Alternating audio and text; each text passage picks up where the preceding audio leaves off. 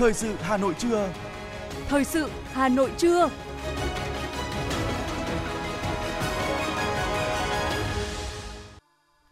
Võ Nam và Phương Nga xin được đồng hành cùng quý thính giả trong 30 phút của chương trình Thời sự trưa nay, thứ tư ngày 21 tháng 9 năm 2022. Những nội dung chính sẽ được đề cập đến trong chương trình. Phó Thủ tướng Thường trực Phạm Bình Minh sẽ tham dự phiên thảo luận trung cấp cao khóa 77 Đại hội đồng Liên Hợp Quốc. Lễ trao giải báo chí về phát triển văn hóa và xây dựng con người Hà Nội thanh lịch văn minh lần thứ 5 2022 sẽ được tổ chức vào ngày 2 tháng 10 tới. Hà Nội thanh tra 105 đơn vị doanh nghiệp nợ động bảo hiểm xã hội. Trong phần tin thế giới có những thông tin phản ứng của phương Tây khi Donbass ấn định ngày trưng cầu dân Ý gia nhập Nga. Gia nhập Nga. Động đất tại Mexico khiến hai người thiệt mạng và 10 người bị thương. Sau đây là nội dung chi tiết. Thưa quý vị và các bạn, Phó Thủ tướng Thường trực Chính phủ Phạm Bình Minh sẽ dẫn đầu đoàn Việt Nam tham dự phiên thảo luận trung cấp cao khóa 77 Đại hội đồng Liên Hợp Quốc từ ngày hôm nay đến ngày 25 tháng 9 năm 2022 tại trụ sở Liên Hợp Quốc New York, Hoa Kỳ. Theo Bộ trưởng Bộ Ngoại giao Bùi Thanh Sơn, Việt Nam chính thức trở thành thành viên thứ 149 của Liên Hợp Quốc ngày 20 tháng 9 năm 1977. Kể từ đó, Việt Nam luôn là một đối tác tin cậy, là một thành viên tích cực và có nhiều đóng góp quan trọng vào thực hiện các sứ mệnh của Liên Hợp Quốc. Trong công cuộc đổi mới, hợp tác giữa Việt Nam và Liên Hợp Quốc phát triển mạnh mẽ, sâu rộng và hiệu quả. Tình hình thế giới biến chuyển nhanh chóng, phức tạp, song xu thế lớn và nguyện vọng thiết tha của các quốc gia dân tộc vẫn là giữ vững hòa bình, mở rộng hợp tác phát triển. Với phương châm chủ động, tích cực, chân thành, tin cậy và có trách nhiệm, Việt Nam tiếp tục nỗ lực thực hiện hết mình đóng góp vào củng cố vai trò trung tâm của Liên Hợp Quốc trong hệ thống quản trị toàn cầu, cùng phấn đấu vì hòa bình bền vững, độc lập, dân chủ, dân tộc, hợp tác phát triển và tiến bộ xã hội. Lễ trao giải báo chí về phát triển văn hóa và xây dựng người Hà Nội thanh lịch văn minh lần thứ 5 năm 2022 thuộc chuỗi sự kiện kỷ niệm 68 năm ngày giải phóng thủ đô, mùng 10 tháng 10 năm 1954, mùng 10 tháng 10 năm 2022 sẽ được tổ chức trang trọng, tiết kiệm hiệu quả, tạo hiệu ứng tích cực và sự lan tỏa sâu rộng trong cán bộ, đảng viên và nhân dân. Lễ trao giải diễn ra vào 20 giờ ngày 2 tháng 10 tại Hoàng Thành Thăng Long, dự kiến có khoảng 500 đại biểu tham dự. Tại lễ trao giải, bên cạnh việc trao thưởng cho những tác phẩm, tác giả đạt giải và các tiết mục văn nghệ, ban tổ chức sẽ phát phóng sự định hướng phát triển văn hóa thủ đô, 5 năm tổ chức giải báo chí về phát triển văn hóa và xây dựng người Hà Nội thanh lịch văn minh và kết quả tổ chức thực hiện giải lần thứ 5 năm 2022 Lễ trao giải được tổ chức nhằm ghi nhận tôn vinh các tác giả, nhóm tác giả có tác phẩm báo chí xuất sắc tiêu biểu, các tập thể cá nhân có nhiều đóng góp trong hoạt động tuyên truyền về phát triển văn hóa xây dựng người Hà Nội, thanh lịch văn minh. Qua đó, sự kiện còn động viên, khuyến khích các nhà báo, cán bộ, đảng viên và nhân dân, các cơ quan địa phương, đơn vị ngày càng tích cực tham gia, hưởng ứng giải trong các năm tiếp theo. Đến năm 2021, Việt Nam đã xác nhận được trên 9,2 triệu người có công, trong đó có trên 1,2 triệu người có công được hưởng trợ cấp thường xuyên. Qua hai năm ảnh hưởng dịch bệnh COVID-19, phản ứng chính sách của chính phủ là tích cực nhưng cũng còn bộc lộ một số khoảng trống an sinh. Việt Nam đề ra mục tiêu đến năm 2030 sẽ hoàn thiện hệ thống chính sách xã hội hướng đến bao phủ toàn dân, bao trùm và toàn diện. Đến năm 2045, xây dựng xã hội phát triển hiện đại, hài hòa và bền vững. Tất cả công dân đều có cơ hội được tham gia phát triển và được bảo đảm an sinh xã hội, được hưởng phúc lợi xã hội cao – để thực hiện tốt mục tiêu này, Việt Nam cần tăng cường đầu tư vào an sinh xã hội. Đây là động lực chính để bảo đảm phục hồi sau đại dịch, đồng thời cũng là đầu tư vào nguồn nhân lực sau đại dịch, góp phần vào việc hoàn thiện độ bao phủ chính sách và giúp người dân chống chọi với các cú sốc về kinh tế. Theo Sở Lao động Thương binh và Xã hội Hà Nội, thực hiện kế hoạch công tác năm 2022, tính đến ngày 14 tháng 9, Trung tâm Công tác Xã hội và Quỹ Bảo trợ Trẻ Em Hà Nội đã vận động được 128 đơn vị tài trợ với tổng kinh phí là 7.039 tỷ đồng, gồm tiền mặt là 2.935 tỷ đồng và hiện vật là 4.103 tỷ đồng trung tâm đã thực hiện hỗ trợ cho 5.788 lượt trẻ em với kinh phí gần 6,9 tỷ đồng và vận động quỹ Vina Capital hỗ trợ kinh phí phẫu thuật tim bẩm sinh cho 12 trẻ em. Bên cạnh đó, về công tác can thiệp trợ giúp trẻ em thông qua nhiều kênh khác nhau, trong 8 tháng năm 2022, Sở Lao động Thương binh và Xã hội tiếp nhận 50 vụ việc, trong đó có 40 vụ việc đúng như phản ánh, 8 vụ việc không đúng như phản ánh, hai vụ việc đang xác minh giải quyết. Tất cả trẻ em trong các vụ việc nêu trên đều đã được cơ sở can thiệp, trợ giúp kịp thời theo quy định.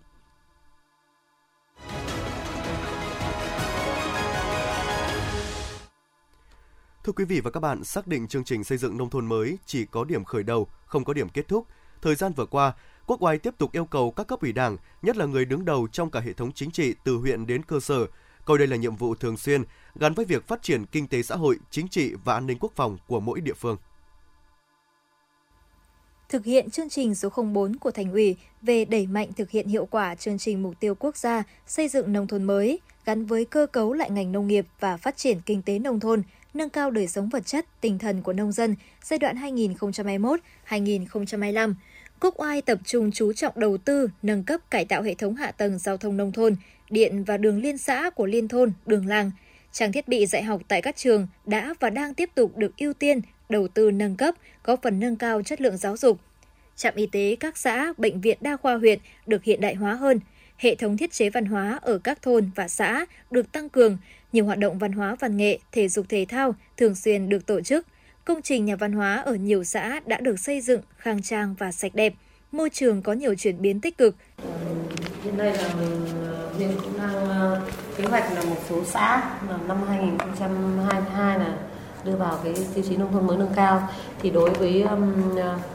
tạo cái cảnh quan môi trường thì huyện huyện cũng đã chỉ đạo là em bên ban là cơ quan thực hiện cái chúng em cũng đã phối hợp với uh, hội nông dân, thanh niên, phụ nữ là vẫn tiếp tục duy trì cái phong trào theo cái kế hoạch 158 đấy, ngày chủ nhật xanh sạch đẹp. Bên cạnh đó là uh, tiếp tục vẫn là tiếp tục triển khai trồng các cái đoạn đường hoa và huy động của các xã hội hóa của các cái tổ chức và các cái doanh nghiệp với các cái đơn vị trên địa bàn đấy là thứ nhất là chỉnh trang lại cơ quan này công sở này trụ sở này làm việc của mình sau đó là ờ, hỗ trợ các cái đoàn thể trên địa bàn xã và duy trì tuyến đường hoa này và trồng các cái cây xanh ừ, trước cửa nhà để tạo cảnh quan. Sản xuất nông nghiệp đạt được những kết quả quan trọng, cơ cấu nội bộ của ngành được chuyển dịch theo hướng tích cực. Cùng với sự phát triển của xã hội, cơ sở hạ tầng nông thôn, kinh tế nông thôn trên địa bàn huyện cũng ngày một phát triển hơn. Ngành nông, lâm ngư nghiệp, tiểu thủ công nghiệp, công nghiệp chế biến và phục vụ nông nghiệp, thương nghiệp và dịch vụ đều tăng trưởng – nhiều ngành nghề mới đã được ra đời, du lịch nông thôn có bước tiến mới, phát triển theo đúng định hướng kinh tế, giảm tỷ trọng nông nghiệp, tăng tỷ trọng thương mại, dịch vụ và công nghiệp. Ông Bạch Văn Nhân, Phó Chủ tịch Ủy ban Nhân dân xã Đông Xuân, huyện Quốc Oai chia sẻ. Mục tiêu và định hướng của xã về cái ờ, nâng cao thu nhập cho người lao động nông nghiệp thì chúng tôi đang cái hướng tới là giảm cái ờ, tỷ lệ lao động nông nghiệp và đưa cái cơ giới hóa máy móc đấy,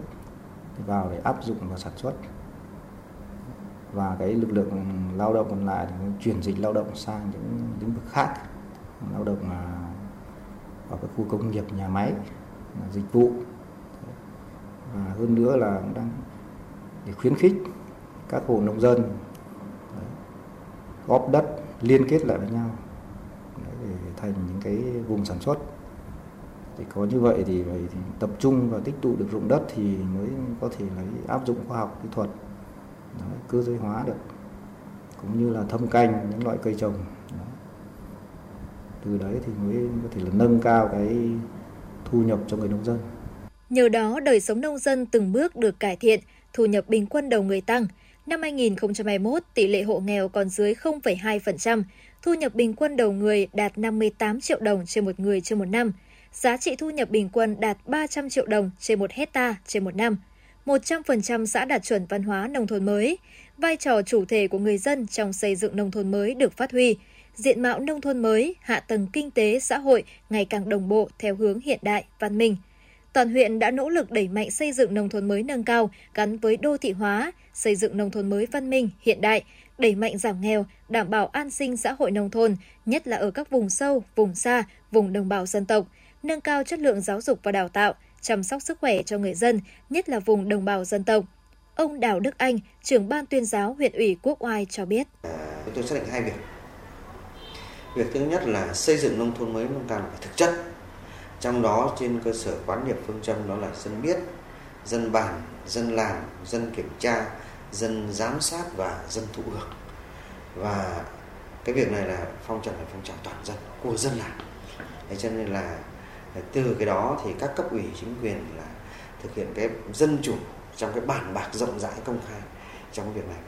phát huy cái thành tích đã đạt được của nhiệm kỳ trước 2018 thì huyện đã là huyện nông thôn mới rồi thì nhiệm kỳ này chúng tôi xác định là củng cố nâng cao chất lượng các tiêu chí tức là đã là nông thôn mới nông thực sự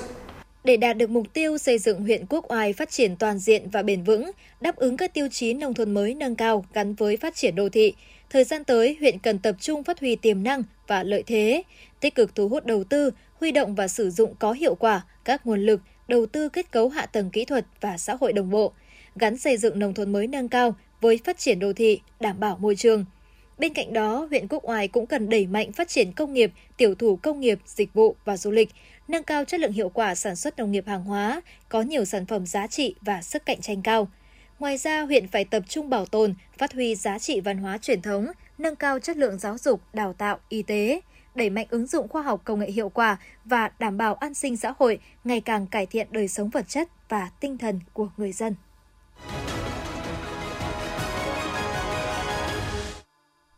Tiếp theo là một số thông tin kinh tế.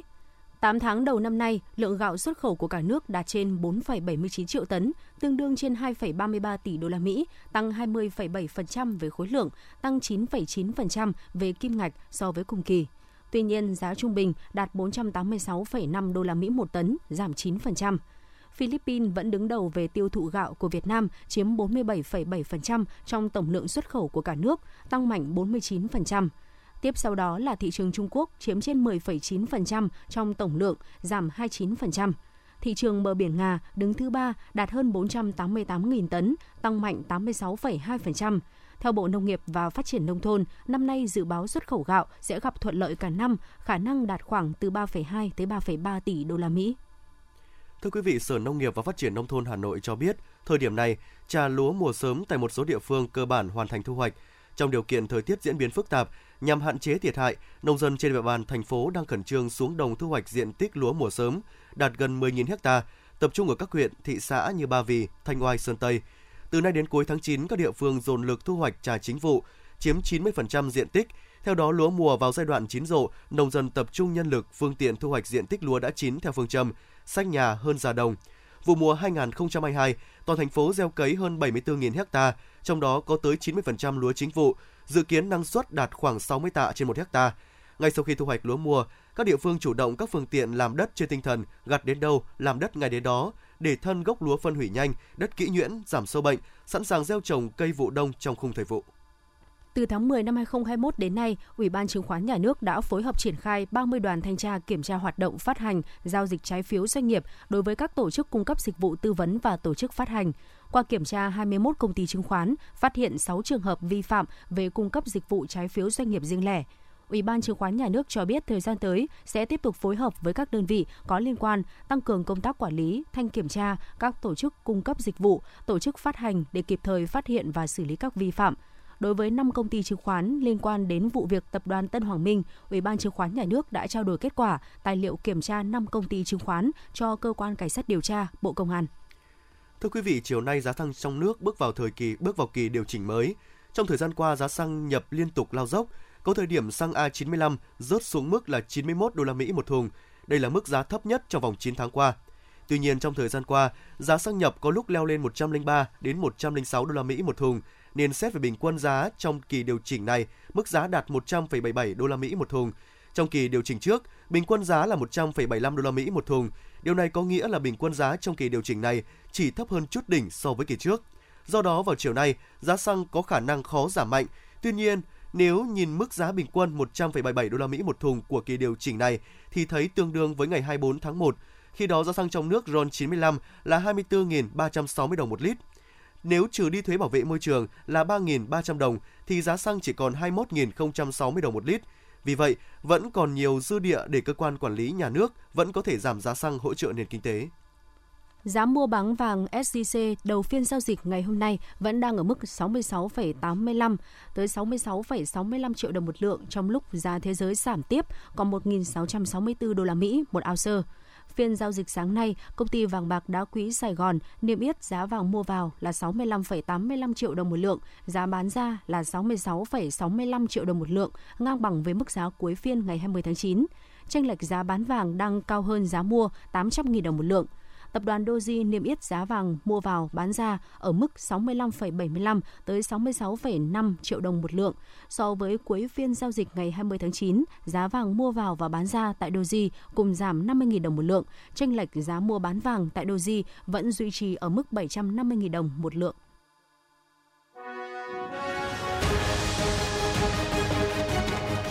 Thời sự Hà Nội, nhanh, chính xác, tương tác cao. Thời sự Hà Nội, nhanh, chính xác, tương tác cao.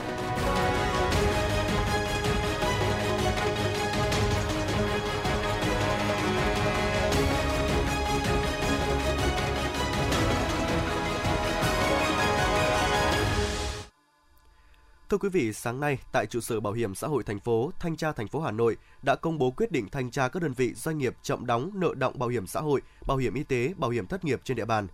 Theo đó, thanh tra thành phố chủ trì phối hợp với Sở Lao động Thương binh và Xã hội, Liên đoàn Lao động thành phố, Bảo hiểm xã hội thành phố và Công an thành phố tiến hành thanh tra 105 đơn vị nợ động bảo hiểm xã hội, bảo hiểm y tế, bảo hiểm thất nghiệp. Thời gian thanh tra mỗi đơn vị là 2 ngày. Mục đích của việc thanh tra là đánh giá việc thu trích nộp bảo hiểm xã hội, bảo hiểm y tế, bảo hiểm thất nghiệp, xác định nguyên nhân, trách nhiệm của đơn vị nợ động, kiến nghị các giải pháp khắc phục và xử lý số tiền nợ động.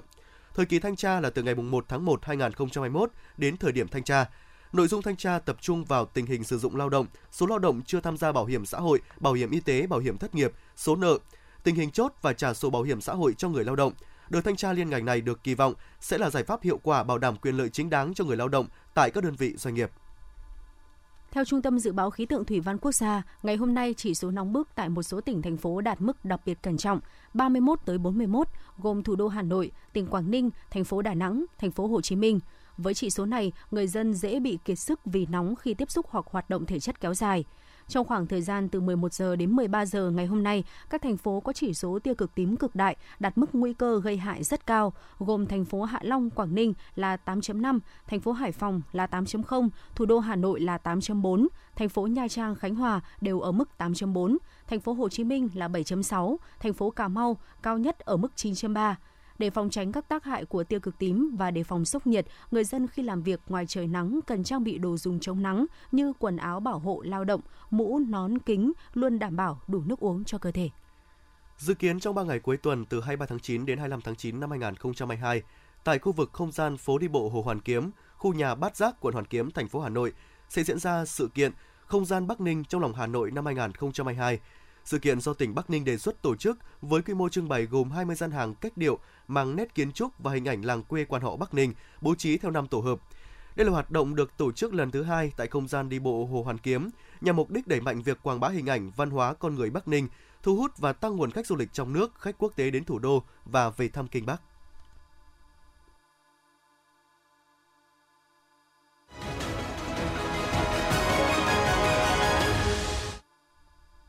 Thưa quý vị và các bạn, trải qua hơn 2 năm triển khai chương trình giáo dục phổ thông 2018 ở lớp 1, lớp 2, lớp 6 và tiếp tục năm nay là lớp 3, lớp 10, những lo lắng áp lực của cả giáo viên, học sinh khi lần đầu làm quen với chương trình mới đã dần qua. Sự nỗ lực của đội ngũ giáo viên cùng những điểm mới, ưu việt của chương trình đã góp phần tạo sự chuyển biến tích cực trong chất lượng dạy và học.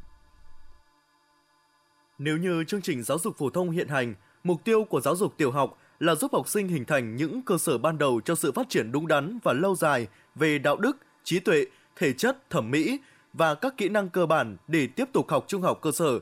Thì ở chương trình giáo dục phổ thông 2018, mục tiêu của giáo dục tiểu học là giúp học sinh hình thành và phát triển những yếu tố căn bản đặt nền móng cho sự phát triển hài hòa về thể chất và tinh thần, phẩm chất và năng lực,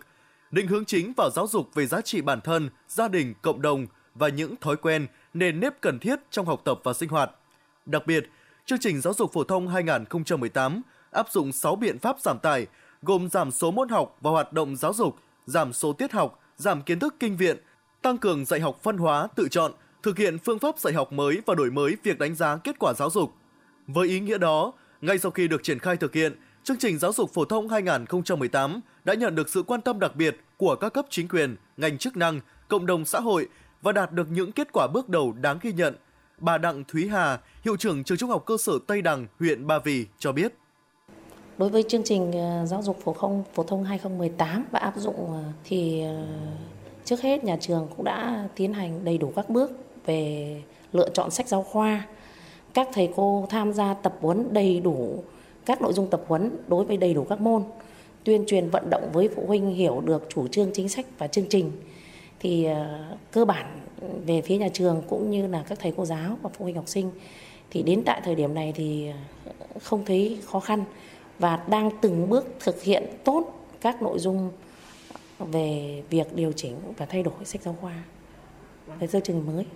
Điều khiến giáo viên, phụ huynh phấn khởi nhất sau 2 năm thực hiện chương trình mới là học sinh tích cực, chủ động tham gia các hoạt động học tập. Các em cũng mạnh dạn tự tin hơn trong giao tiếp, biết tự học, tự chủ, tự giác làm một số việc nhỏ. Kết quả này khiến giáo viên từ tâm trạng lo lắng ban đầu nay yên tâm, phấn khởi và có động lực tốt hơn để tiếp tục thực hiện hiệu quả chương trình. Không chỉ với học sinh, sau một thời gian, giáo viên cũng đã chủ động hơn với phương thức dạy học mới, kết hợp với sách giáo khoa và hệ thống ngữ liệu minh họa đa dạng. Ông Nguyễn Đức Thành, Phó trưởng phòng giáo dục đào tạo huyện Thường Tín cho biết, thực hiện chương trình mới, việc tiếp cận và ứng dụng công nghệ thông tin của giáo viên được nâng lên đáng kể. Chúng tôi đã chuyển hoàn toàn việc dạy học theo hướng phát huy tính tích cực chủ động của học sinh, đặc biệt sự phối hợp giữa phụ huynh và giáo viên trong giáo dục không ngừng được tăng cường – nhiều hoạt động bài tập giáo viên yêu cầu sự phối hợp của phụ huynh đã mang lại hiệu quả, tạo được sự thay đổi trong tư duy, không còn phó mặc chuyện học của con cái cho thầy cô. Thì với địa bàn huyện Thường Tín thì chúng tôi cũng đã triển khai theo đúng các văn bản quy định, văn bản à, chỉ đạo triển khai của bộ, của thành phố, của sở giáo dục. Đó. Thế và chúng tôi thấy rằng là trong quá trình triển khai thì cũng không gặp gì vướng mắc. Là vì khi mà triển khai cái sách giáo khoa, cái chương trình giáo dục phổ thông 2018 ấy,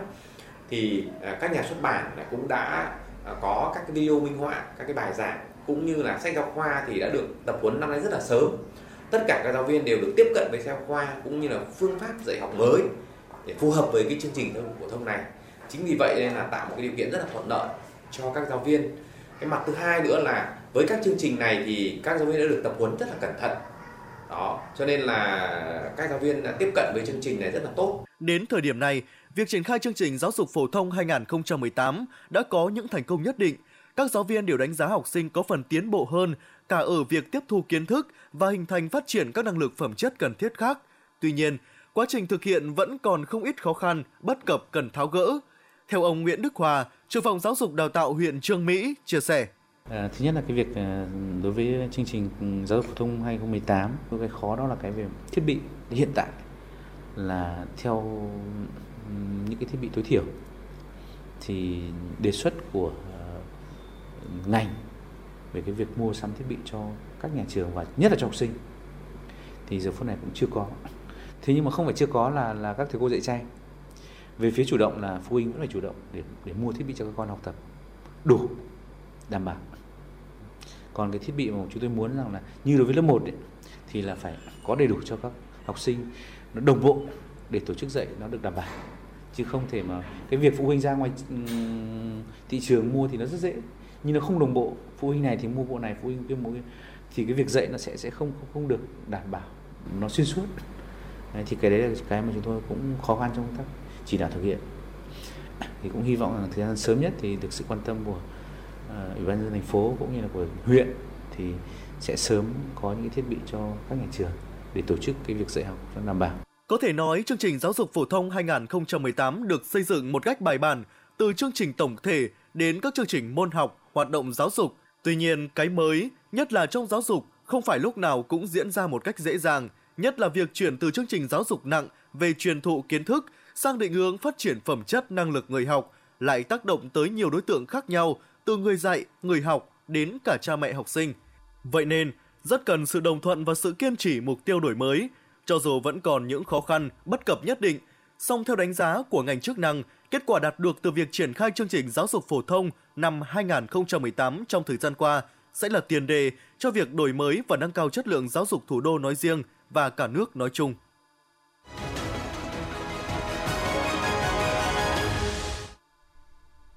Xin chuyển sang phần tin thế giới phương Tây đã lên tiếng sau khi các cuộc trưng cầu dân Ý để gia nhập Nga của các nước Cộng hòa Nhân dân tự xưng Lugansk và Donetsk được ấn định sẽ tổ chức từ ngày 23 tới 27 tháng 9. Tổng thư ký NATO Jens Stoltenberg đã gọi những động thái này là phi pháp và kêu gọi cộng đồng quốc tế hỗ trợ nhiều hơn cho Ukraine. Cố vấn an ninh quốc gia Nhà Trắng cũng có cùng quan điểm với ông Stoltenberg khi gọi những cuộc trưng cầu dân Ý là sự xúc phạm các nguyên tắc chủ quyền và thống nhất lãnh thổ. Thưa quý vị, Bộ trưởng Ngoại giao Trung Quốc Vương Nghị đã có cuộc gặp với các đại diện Ủy ban Quốc gia về quan hệ Mỹ-Trung, Hội đồng Kinh doanh Mỹ-Trung và Phòng Thương mại Mỹ tại New York. Phát biểu tại cuộc gặp, ông Vương Nghị nhận định quan hệ Mỹ-Trung hiện ở mức thấp kể từ khi thiết lập quan hệ ngoại giao, đồng thời kêu gọi Mỹ áp dụng trở lại chính sách Trung Quốc hợp lý và thiết thực. Ông cho rằng hai bên cần tiến hành đối thoại này thay vì đối đầu, thương lượng thay vì ép buộc, dựa trên ba nguyên tắc tôn trọng lẫn nhau, cùng tồn tại hòa bình và hợp tác cùng thắng. Chính phủ Hà Lan đã thông báo gói hỗ trợ lớn chưa từng có lên tới 17,2 tỷ euro để hỗ trợ người dân đang phải đối mặt với giá năng lượng tăng cao, cũng như mức lạm phát hai con số được thúc đẩy bởi cuộc xung đột tiếp diễn tại Ukraine. Theo Văn phòng Thống kê Trung ương Hà Lan, lạm phát ở nước này trong tháng 8 là 12%, cao hơn 3 điểm phần trăm so với mức trung bình của Liên minh châu Âu và là mức cao nhất ở Hà Lan kể từ thập niên 1970 đến nay. Bộ Tài chính Indonesia đã chuẩn bị ngân sách khoảng 6,32 tỷ đô la Mỹ để ứng phó với cuộc khủng hoảng lương thực tiềm tàng trong năm 2023. Gói ngân sách khổng lồ được sử dụng để đảm bảo an ninh lương thực trong nước, phòng ngừa những tình huống rủi ro bất ngờ có thể xảy ra, giống như cuộc chiến Nga-Ukraine. Theo tin tức cập nhật, hai người đã thiệt mạng và 10 người bị thương trong trận động đất mạnh ở Mexico trưa ngày 19 tháng 9 theo giờ địa phương, tức dạng sáng 20 tháng 9 theo giờ Hà Nội. Ngoài ra, hơn 200 tòa nhà đã bị hư hại. Người đứng đầu cơ quan dân phòng Mexico, bà Laura Velasquez, cho biết động đất với độ lớn là 7,7 đã làm rung chuyển miền Tây nước này với hầu hết thiệt hại tập trung ở bang Colima và Michoacan. Cơ quan này đã ban bố cảnh báo sóng thần sau động đất đã xảy ra 76 dư chấn đến thời điểm hiện tại. Bộ Tư pháp Mỹ thông báo đã truy tố 47 người bị cáo buộc biển thủ 250 triệu đô la Mỹ từ chương trình trợ cấp liên bang dành để lo cho bữa ăn trẻ em nghèo trong đại dịch COVID-19. Đây là vụ gian lận tiền trợ cấp COVID-19 lớn nhất mà các điều tra viên phát giác từ trước đến nay. Theo báo cáo kết quả cuộc khảo sát quốc gia với sự tham gia của hơn 32.000 giáo viên và các nhà quản lý giáo dục tại Australia vừa qua, nước này đang đứng trước nguy cơ khủng hoảng thiếu giáo viên chưa từng có ở tất cả các bậc ngành giáo dục. Cuộc khảo sát được diễn ra trong bối cảnh các hoạt động bãi công biểu tình của giáo viên, giảng viên ở tất cả các bậc giáo dục tại Australia liên tục diễn ra trong nhiều tháng qua, buộc chính phủ Australia phải nghiêm túc xem xét lại các chế độ đãi ngộ đối với ngành giáo dục. Thưa quý vị, lễ hội văn hóa ASEAN EU lần thứ nhất được tổ chức trực tiếp và trực tuyến từ ngày 19 đến 25 tháng 9 tại Jakarta, Indonesia, Bangkok, Thái Lan và Phnom Penh, Campuchia, nhân kỷ niệm 45 năm thiết lập quan hệ song phương. Với chủ đề Tiếng nói thanh niên, sự kiện này nhằm mang đến một cái nhìn sâu sắc hơn về giới trẻ, gắn kết và là nơi gặp gỡ của các nhà hoạt động văn hóa Đông Nam Á và châu Âu, qua đó tăng cường kết nối giữa hai châu lục vì một cộng đồng toàn cầu hội nhập, ứng phó và bền vững hơn.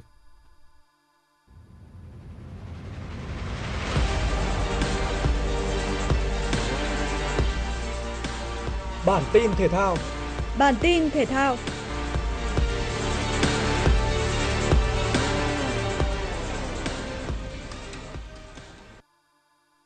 Trận cầu tâm điểm vòng 6 giải bóng đá nữ vô địch quốc gia là cuộc đọ sức giữa thành phố Hồ Chí Minh 1 và Thái Nguyên TNT. Đây là hai đội bóng đang dẫn đầu bảng xếp hạng với cùng 10 điểm. Ngay sau tiếng còi khai cuộc, thành phố Hồ Chí Minh 1 kiểm soát hoàn toàn thế trận trên sân.